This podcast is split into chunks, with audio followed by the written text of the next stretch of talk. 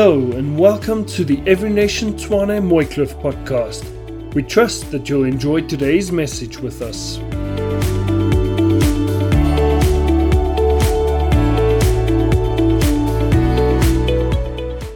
It's a great privilege this morning to be sharing and continuing with our series. Who has been enjoying our series? Yes, there we go. I am Jonah, but don't be Jonah, okay? But we are Jonah. We tend to be Jonah. That's our nature, is we want to go straight to being Jonah. And that's why we named the series I Am Jonah. And it's where we're looking at the life of Jonah. We realize we're not so different from him, but in spite of who we are and in spite of who Jonah was, God is still providing. His provision, last week we spoke about his provision, is still incredible. His salvation, we're talking about this week, his compassion. Next week, we're seeing so much of God's character.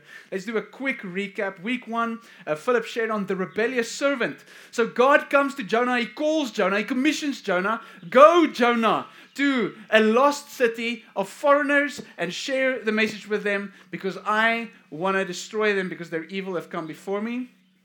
And Jonah rebels. He doesn't just rebel, he max level rebels. Like he goes as far as he possibly can away from God's will.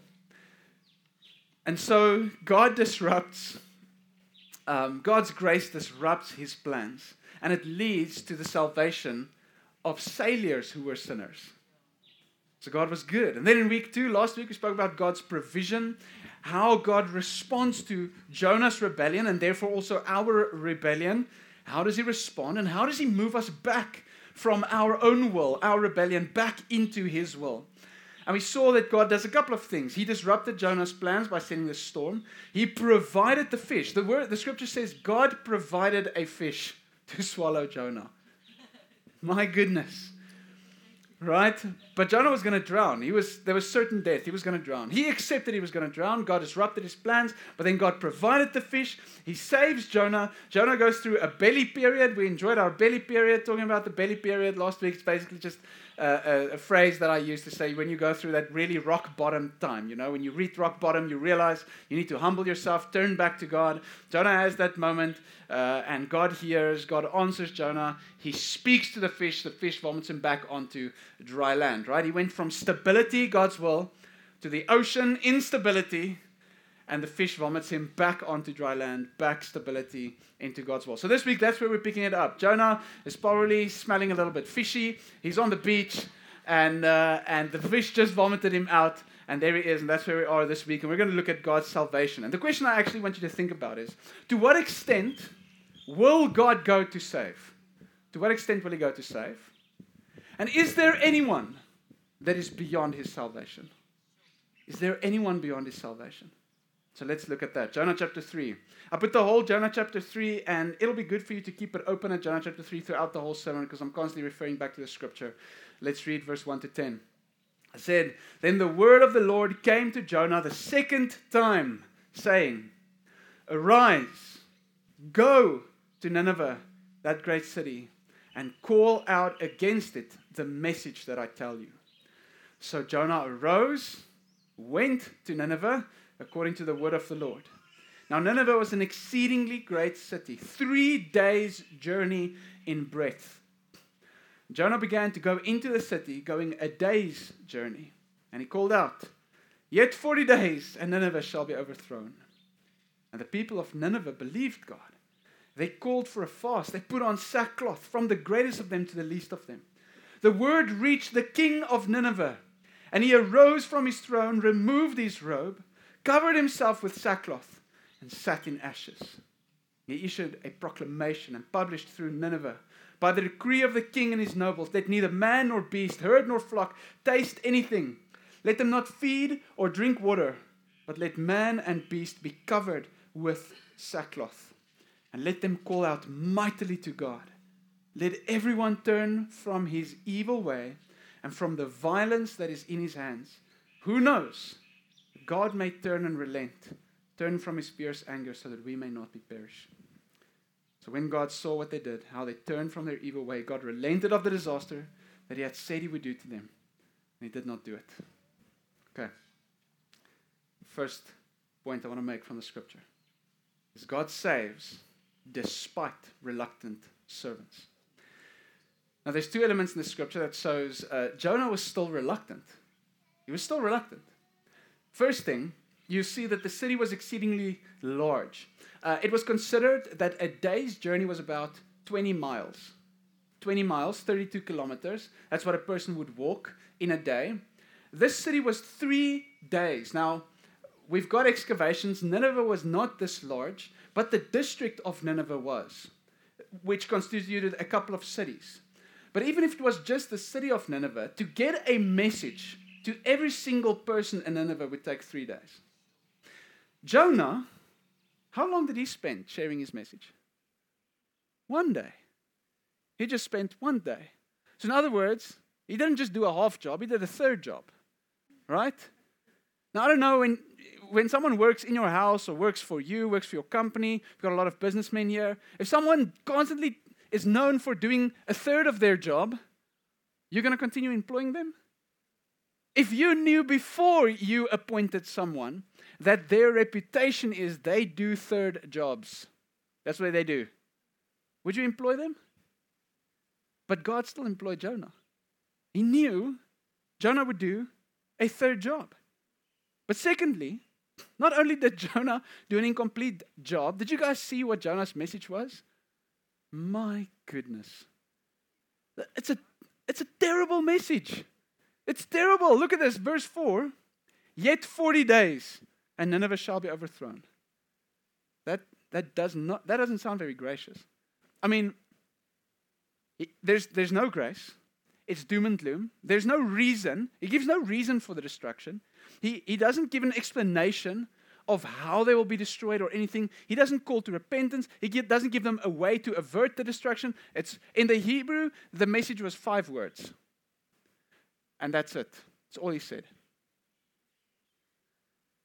Now, okay, there were some cultural understandings amongst the different nations. Assyria, they would understand. I mean, you look at their response, you know, there's sackcloth and ash. You would have read that also in the Old Testament. You would have seen David when the kings mourn, they do that. It's, there's a couple of things that probably you, the culture would understand to do in order to try and avert uh, judgment or danger. But Jonah makes no connection between his message and these things. There's no, and even if he did, the writer chose to exclude it like in my opinion, if you look throughout the Bible and you look at people preaching messages from God, in my opinion, this is probably the worst one in the Bible. Like this is really, it's really ter- terrible. Now, to make matters m- worse, okay, Jonah had just had an encounter with God's grace and mercy. And he's acting in a way that looks like he doesn't want Nineveh to be saved when you look at chapter on from here, Jonah doesn't want Nineveh to be saved. He didn't want God to, he doesn't want this. He wants them to perish. He wants God's judgment to come. But he just, a chapter earlier, he, he just experienced God's grace. He was encountered with his own rebellion. God disrupts. Then, miracle, fish swallows him. He lives three days in a place where scientifically there's no oxygen, so God provides oxygen inside the fish and God reinstitutes his calling. So here is a man who is living in the grace of God, trying to keep it for other people, keep it, keep it away from other people. One commentator says this. He says, Here Jonah was, living in the shadow of God's grace over him, making it as difficult as he possibly could for the Ninevites to experience the same kind of grace. He's doing a third job, he's giving a graceless message, and that's all in light of experiencing grace. Now, I mean, come on. Surely you can, you can forgive someone for being reluctant, right? Surely we can forgive someone for, for maybe um, you know, doing a third job or someone who, who, uh, who's sharing the message wrong. You can forgive someone for that. But, but I mean, you just experienced God's grace. You just had it and now you're withholding it from other people. You, you just experienced His forgiveness, but you don't forgive. You just experienced God's provision, God's generosity, and now you're greedy. You've ju- you, you just experienced it, and now you, you withhold it. And that's not, that's not the only thing. Here's the kicker. Do you guys want to know the kicker? Here's the kicker I am Jonah. We are Jonah.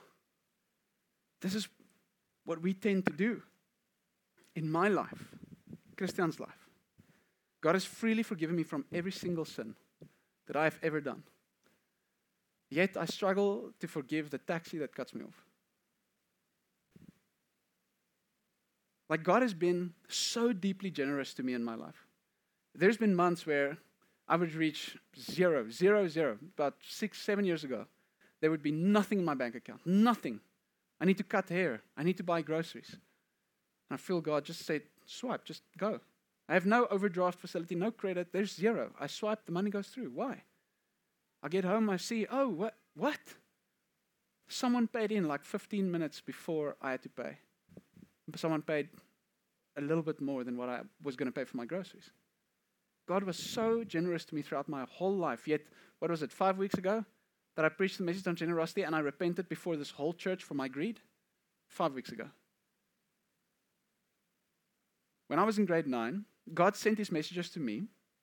Just a couple of months after I had blasphemed him, I had rejected him and decided to follow my own will, my own path, so that I made, might hear the gospel message of Jesus Christ and be saved. And yet, yet, I am reluctant to prioritize sharing his message. I'm reluctant to share the gospel. I, I, am, I am reluctant to, to prioritize just having conversations with people. I, I think of all the excuses. I was telling a story before the service as a sound check. I was telling the story of Friday. What happened on Friday was I walked out of the gym and uh, my hands are torn from the workout. It was a tough workout. I'm, I'm, I'm basically dead. I'm struggling to breathe. I'm nauseous. I'm lightheaded. And right next to my car, there's a car parked with the window open, and God says, Speak to that guy. I think, Thank God. not, not now. not now. This is really, that's, that's not funny. Like, I'm going home now. I'm, I don't even, I don't even have breath. You know? But there's your breath in our lungs, you know? So, so I get in my car and I'm like, no, I, I not now. Like I really, I, re- I, I cannot tell you how badly I do not want to speak to that to this guy now. Can't, I can't overemphasize it. So he starts his car. I say, "Oh God, sorry, look, there he goes. Now I don't want to bother him now." And I feel God saying, "No, don't worry. I'll keep him here until you speak to him."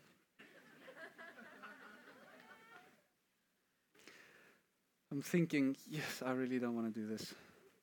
I'm tired. I'm sweaty. But okay, I'll, i I let my window down. And as I let my window down, he lets his window up. I say, "Oh my God, I'm sorry, sorry. Now I, now I can't." His wife comes. She gets into the car. She looks across. She sees I'm looking at them, and she's like, "I don't know." I have that face where, like, once a week, someone tells me, "I know you from somewhere." right? So I see that she's gonna do. She's gonna be the one this week. She's gonna. She's gonna do that. I've got that face, and um, and they and they lay down the window. And this guy, is a colored guy, say, Jy my broer. Jy lyk asof jy nie kan asemhaal op hierdie oomblikie. I say, which is basically like, brother, it looks like you can't breathe right now. I say, I'm not getting any breath right now.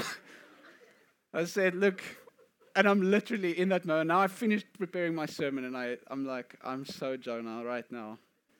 I basically tell him like I I didn't want to do this, okay? But God said, I must ask you how you're doing if you want to go for a coffee next week. And he says, Sy man, hoekom dan nou nie? so I sent him a WhatsApp. I invited him to church. Unfortunately, not here this morning, but it's okay. I'm trusting God, and we'll see him for, for a coffee this week. Uh, I asked him about, you know, do you guys go to church? No, they don't go to church at the moment, but he'd like to. And, and it was a good conversation, but you, oh, it was so easy. It was so, like, just asking, How are you doing? Do you want to go for a coffee? was already a better message than Jonah, right? If I was Jonah, I would have said there, Sy my broer 40 dae en jy's dood man. Weet? 40 days. you know? That would have been the Jonah message. So don't don't be Jonah, okay? I didn't do that. I just asked him how he's doing. Do you want to go for a coffee? What church do you go to? Do you want to come on Sunday? Enjoy your day. That was a better message than Jonah. Okay, but here's the thing, okay? God has been so faithful in bringing his message to me, but I am so reluctant. I look for all the excuses, everything. in that moment. And man, when I, when I left there, just being obedient to God, being forced to be obedient to God, I was so great, grateful. But more than that, I mean, um, it is especially the people that have, that have hurt us that we don't really want to want to want to bless. We don't want them to be saved. Um, and this was probably the reason why Jonah didn't want Nineveh to be saved. Um, Nineveh was in constant war with uh, Israel. They were, they were, there was unjust treatment, there was pillaging, there was rape towards the Israelites. So Jonah would have felt very justified in his judgment of Nineveh. He felt God was being just. And that's what he wanted to do. But in that moment, he was also taking God's role and deciding that he will choose who gets saved and who doesn't. And obviously, he had that moment in the fish where he says salvation belongs to God. He realized it and he, and he went. But he was still reluctant. He was still so reluctant. So, whatever our reasons for our reluctance, maybe there's a couple of barriers that, that you guys put up, that we, that we all put up, that makes us we don't want to share Jesus. We don't want to share the message. We don't have, want to have conversations. Time is many times one of our excuses, right? No, I, just, I don't have time now. If this conversation goes into 30 minutes, like then I'm late for my next thing, and you know, like I need to go to the bathroom right now, so I can't. Uh, all of the excuses, all of the whatever the reasons for our reluctance. No one is as justified to judge sinners and to pour out his judgment as God is. No one is as justified. It doesn't matter how much you have been hurt by the person who hurt you, whom you struggle to forgive, whom you struggle to bless. That person first sinned towards God before they did towards you. And every single sin that happens in this world is first towards God and only secondly towards the people. No one is as justified as God is. And yet, God says, yet, He freely gives salvation because this is who He is. His great grace, His mercy.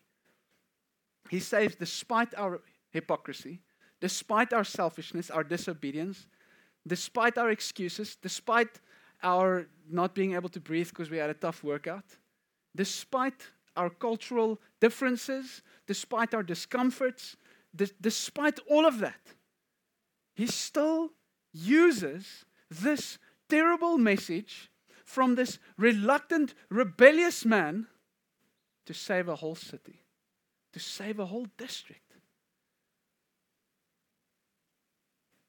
God is not looking for your abilities.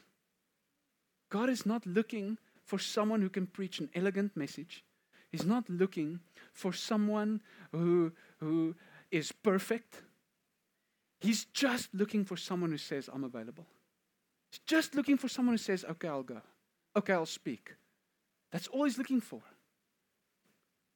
Philip also said in week one God's not looking for your, for your abilities, but your availability and he saves despite reluctant servants. Number two, God saves despite hardened sinners. Now, we don't know, um, we haven't shared in this sermon series much about Nineveh, so I'm going to share that now. Nineveh was the capital city of Assyria. Okay, and Assyria, that's, that's modern day Iraq uh, is Assyria. Modern day Nineveh would be across the Tigris River from where modern day Mosul was. Now, I don't know what you guys know about Mosul, but in 2014, ISIS. Uh, strolled into Mosul with tanks and weapons. They set up a caliphate. They took the city, and Mosul was the capital city from where ISIS, the Islamic State, um, launched all of their operations and their wars on the rest of the world. That was in 2014. It lasted until 2017 when Mosul was liberated. And if you think of Mosul in that way, like it's a, it's a, it's a war torn place full of uh, radicals who murdered Christians, murdered anything, anyone and everything that, that disagreed with their philosophy, that disagreed with them. That feeling you get when you think of Mosul, people felt the same feeling when they th- thought about Nineveh. Okay, because Nineveh in the Bible is regarded as the seat of the greatest enemy of the kingdoms of Israel and Judah. The Bible considers Nineveh the seat of the greatest enemy of Israel and Judah. And most of the Bible references to Nineveh is to its impending fall. It's gonna fall. And this is for good reason because if we look at the historical documents of the Assyrians, it is nothing but a dry register of military campaigns. It is full of spoliations, which is to destroy or to take by violent means.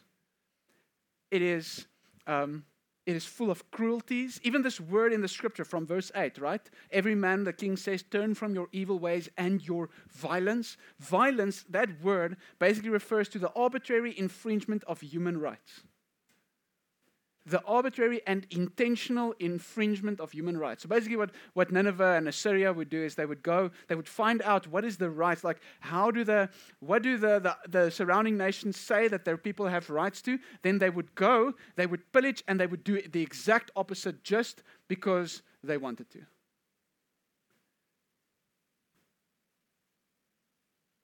They were extremely violent towards other nations, and especially Israel.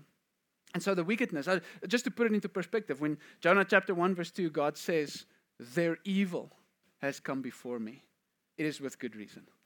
Like, it was bad. They were, they were terrible. It was terrible. Now, if you think, if you think that that there might be, I mean, these, there's these kinds of, of sinners living among us, right? That is like man, they're, they're, they're so anti God. They're like militaristically anti God. They, they, they, they want nothing to do with Jesus Christ. They intentionally uh, want to blaspheme the Holy Spirit because that's the sin that the Bible says cannot be forgiven. You get people who are so bad, murderers who justify. That, that's what we get today in our society. If you want to share Jesus with a person like that, you are almost certain that they will either shoot you swear at you, reject you, but they will not, under any circumstances, receive Jesus Christ. Do you know people like that? You've ever heard of people like that? But, but I mean, let's bring it maybe a little bit closer to um, Is there anyone in your life that you feel like, I, I see no way that this person can at all be saved? Anyone like that in your own lives? I've got a couple. I'll share a story about one of them now. That was Nineveh. They had no reason to receive the message, no reason to believe God.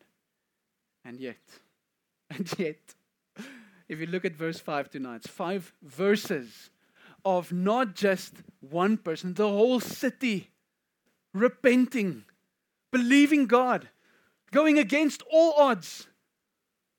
There was no reason. We have no, we, what? Scripture said they believed God. They responded in faith. The king of Nineveh, and he was actually, he's called the king of Nineveh, but he's actually the king of Assyria. The king of Assyria responded. He declares a citywide fast, a district wide fast, mourning, praying, asking God to relent. They do, and here's the, here's the big thing. Here's the big thing they did. They turned from their evil ways and their violence. They turned away from. There was sincere fear sincere repentance. They turned away from their evil ways.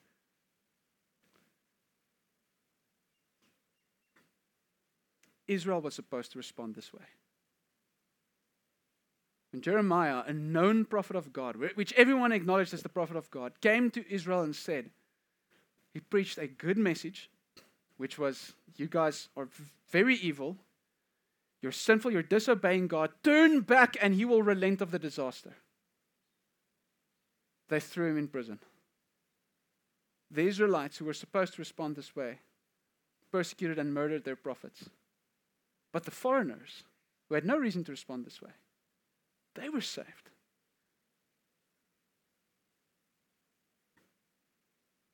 And what we didn't know, and what Jonah also perhaps didn't know, is that behind the scenes, before Jonah went to Nineveh, God was busy working. God was busy working. Historically, this was the time when Assyria was not on the attack, they were on the defense. They faced wars with the Arameans, the Urartians. There was widespread famine, and there were a lot of internal revolts within Syria. And that's why maybe the king is referred to as the king of Nineveh, not the king of Assyria, because there were, const- there were a couple of districts across Assyria, and in this time, these districts, these governors within these districts were, were, were starting to rule with impunity. They did not report back to the king anymore. There was revolts. They didn't care. And so there was only a partial allegiance to Assyria, and Ashur-dan III, which was the king in this time, he probably already started seeing that his kingdom was slipping away from him. So, on top of this, in 763 BC, there was a full solar eclipse, a full eclipse of the sun. Now, two of the gods that the Assyrians worshipped, Ishtar and her and her uh, uh, twin brother, what is Yutu or Yuru, something like that was his name. Yuru was the god of so, of the sun, okay, and um, he also had to do with justice, righteousness. So Jonah most probably went after this solar eclipse and said, and in the, in the midst of all of this turmoil, which he probably didn't know about, he just knew that they were leaving the Israelites alone, praise God. And in the midst of all of this turmoil in Assyria, he preaches this heartless message. And God had prepared their hearts.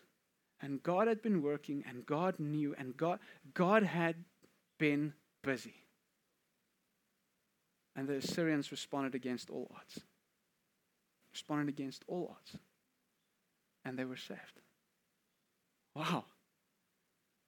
You don't know what God is busy doing in the hardened of hearts. You don't know what He's busy doing with those people who actively reject Him. You don't know.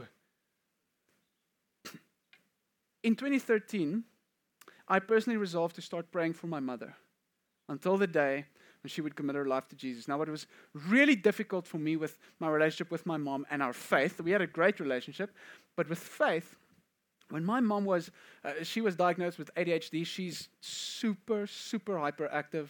Uh, she's probably the biggest extrovert that I know. Like, she you do not understand when she comes to visit in october the 22nd of october she's going to be here at the service and uh, she'll probably get to know half of all of you uh, before the service starts okay so it's my mom absolutely adore my mom, but she was like that as a nine-year-old as well. And she was in the in a traditional church. And when she was not able to sit still, she was given a hiding over and over and over. And the day that she could decide not to go to church, she chose not to go to church. And from since that day, she was 18 years old and she was independent. She never, ever, ever went back to church ever again. She would call herself a Christian. She would say that she believes in Jesus, but only because she it was such a strong cultural narrative that she, that's, that's what she would say. So anytime I would speak to her about it, yeah, yeah, yeah, and then she, she changes the topic, yeah, yeah, and she, she just doesn't want to speak about it. On top of that, I was an immature Christian, so I said a lot of things to her about God that would, that would just put her off. That put her off. Okay? So in 2013, I started praying for her. Back then, she was dating a Mormon. Uh, person, the Mormonism is, is a cult, it's a, it's a spin off Christianity. Uh, and it's actually uh, to such a point where they're polytheists now, but she was married to a Mormon. This guy was not very receptive to, to any uh, spiritual conversation. Uh, well, sorry, not married. They were dating. She was staying with him. And for seven years, this was, the, this was the situation. And then something happened. The world was thrown into a worldwide pandemic. My mom was in South Africa when the lockdown was announced. She, back then, they both stayed in the UK. She stayed with him in the UK and she was working in the UK.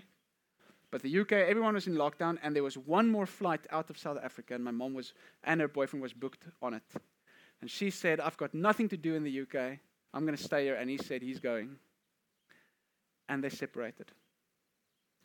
And in that time, my mom was here for about 10 months. In that 10 months' time, God gave my mom the courage to break up with him opened her eyes to abuse that she was facing in the relationship.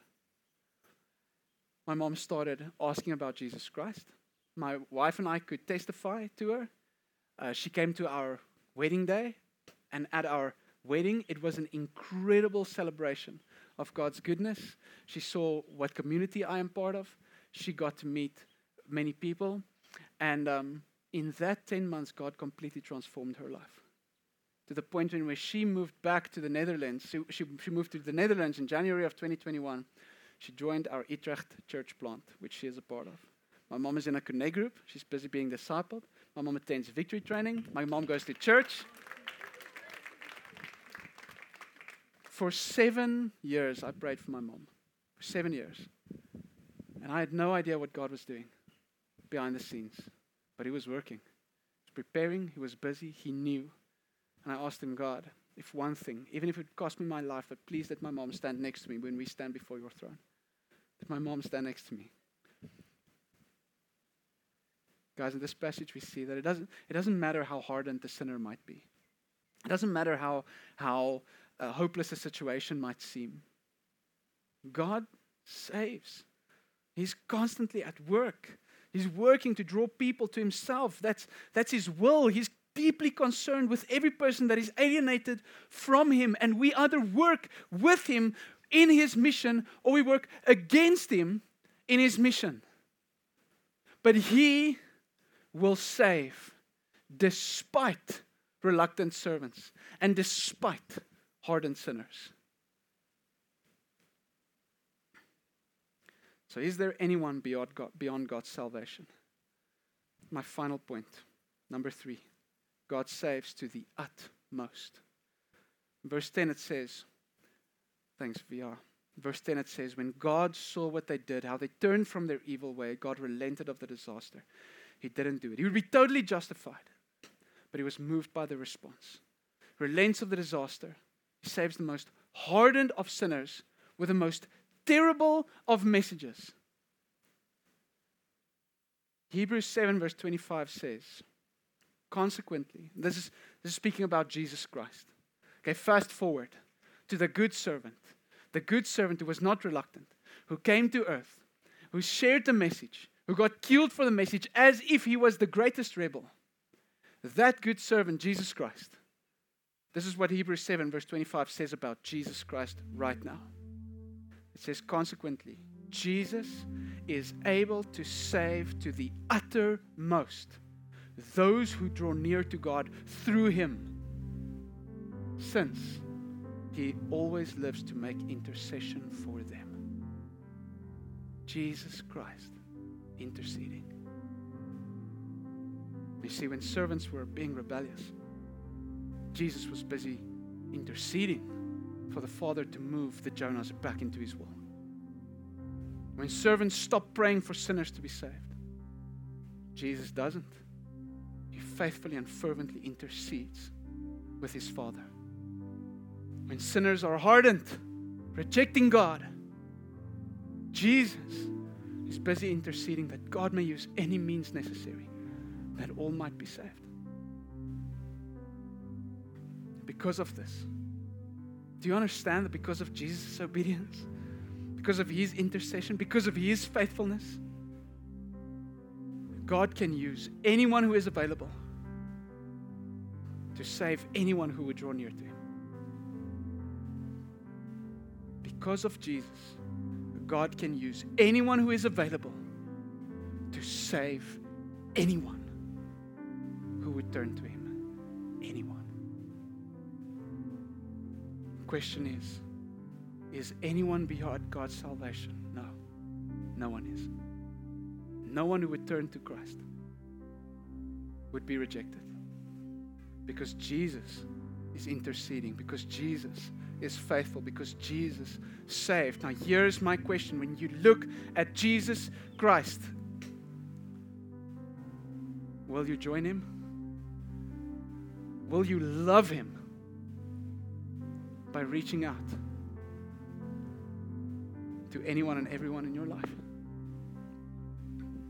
Yes, we are Jonah, but Jesus was not. And because Jesus is not, here we sit and we can be saved. So, if you're here this morning, maybe let's take a moment, let's all close our eyes. Feel that breeze. The Bible sometimes a sign of the Holy Spirit's presence. I believe He's here.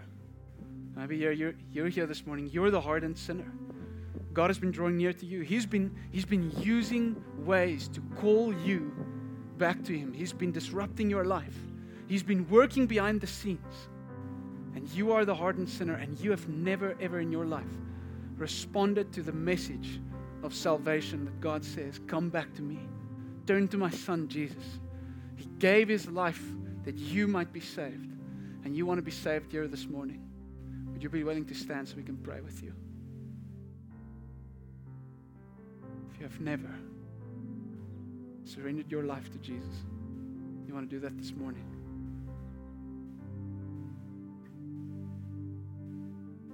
Praise God. God is calling you back. You're the hardened sinner. Praise God.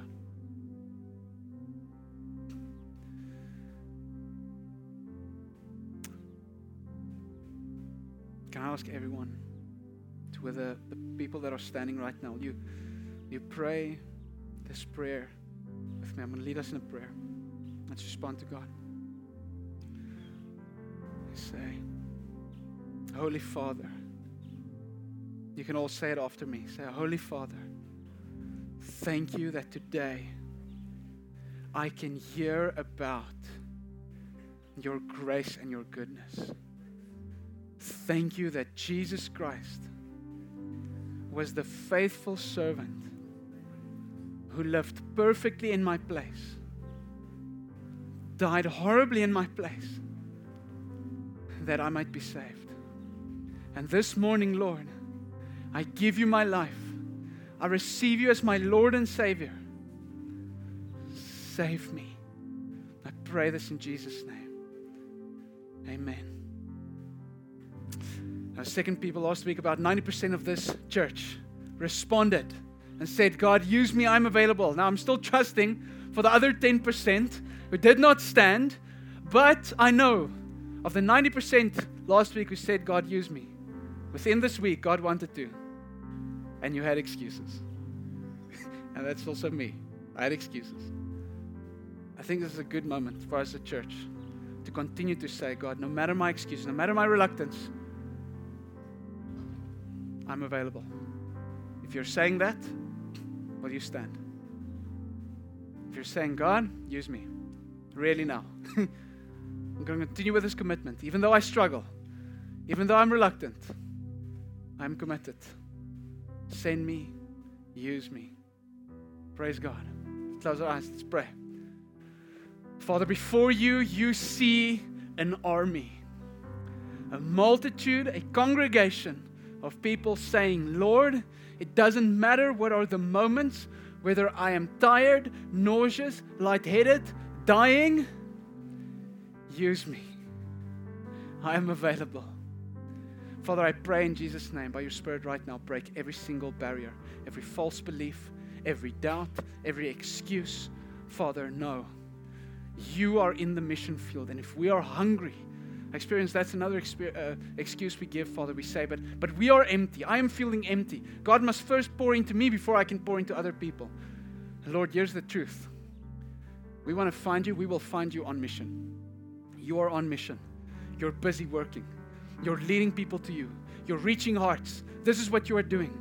That is where you are at and we will find you there.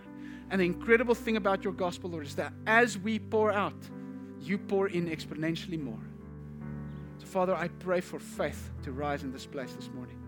I pray for people who will walk out here, who will pray for people.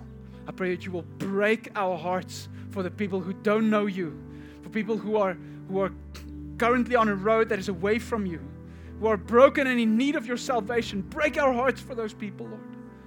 May we pray and fervently intercede. Here is a people. We are ready. We will go. Use us. We are not Jonah. We are sons and servants of Jesus Christ, the faithful servant, the faithful Jonah. Thank you, Lord, that you are good. Oh, and we all pray in Jesus' name. Everyone say, Amen.